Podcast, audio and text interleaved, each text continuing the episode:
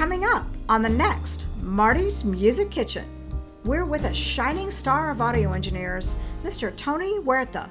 Tony is the production manager and audio engineer for Take Six and has engineered for notable names such as Stevie Wonder, Quincy Jones Productions, Amy Grant, and Brian McKnight, just to name a few. You might know Tony as the professional singer and beatboxer who led his group Urban Method to the finals of the NBC show The Sing Off. What you may not know is that Tony loves to cook, especially for his kids. As a dad, if you talk about the food like you don't like it, then they will automatically not like it.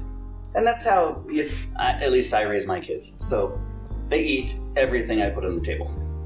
On the menu today, his very own recipe for salmon Oscar, a quick and simple dinner of perfect, flaky salmon and crab over angel hair pasta and cheesy, flavorful Parmesan mushrooms on the side. Are you hungry? so am I. Follow me into Tony's Colorado Kitchen on the next Marty's Music Kitchen on OregonMusicNews.com.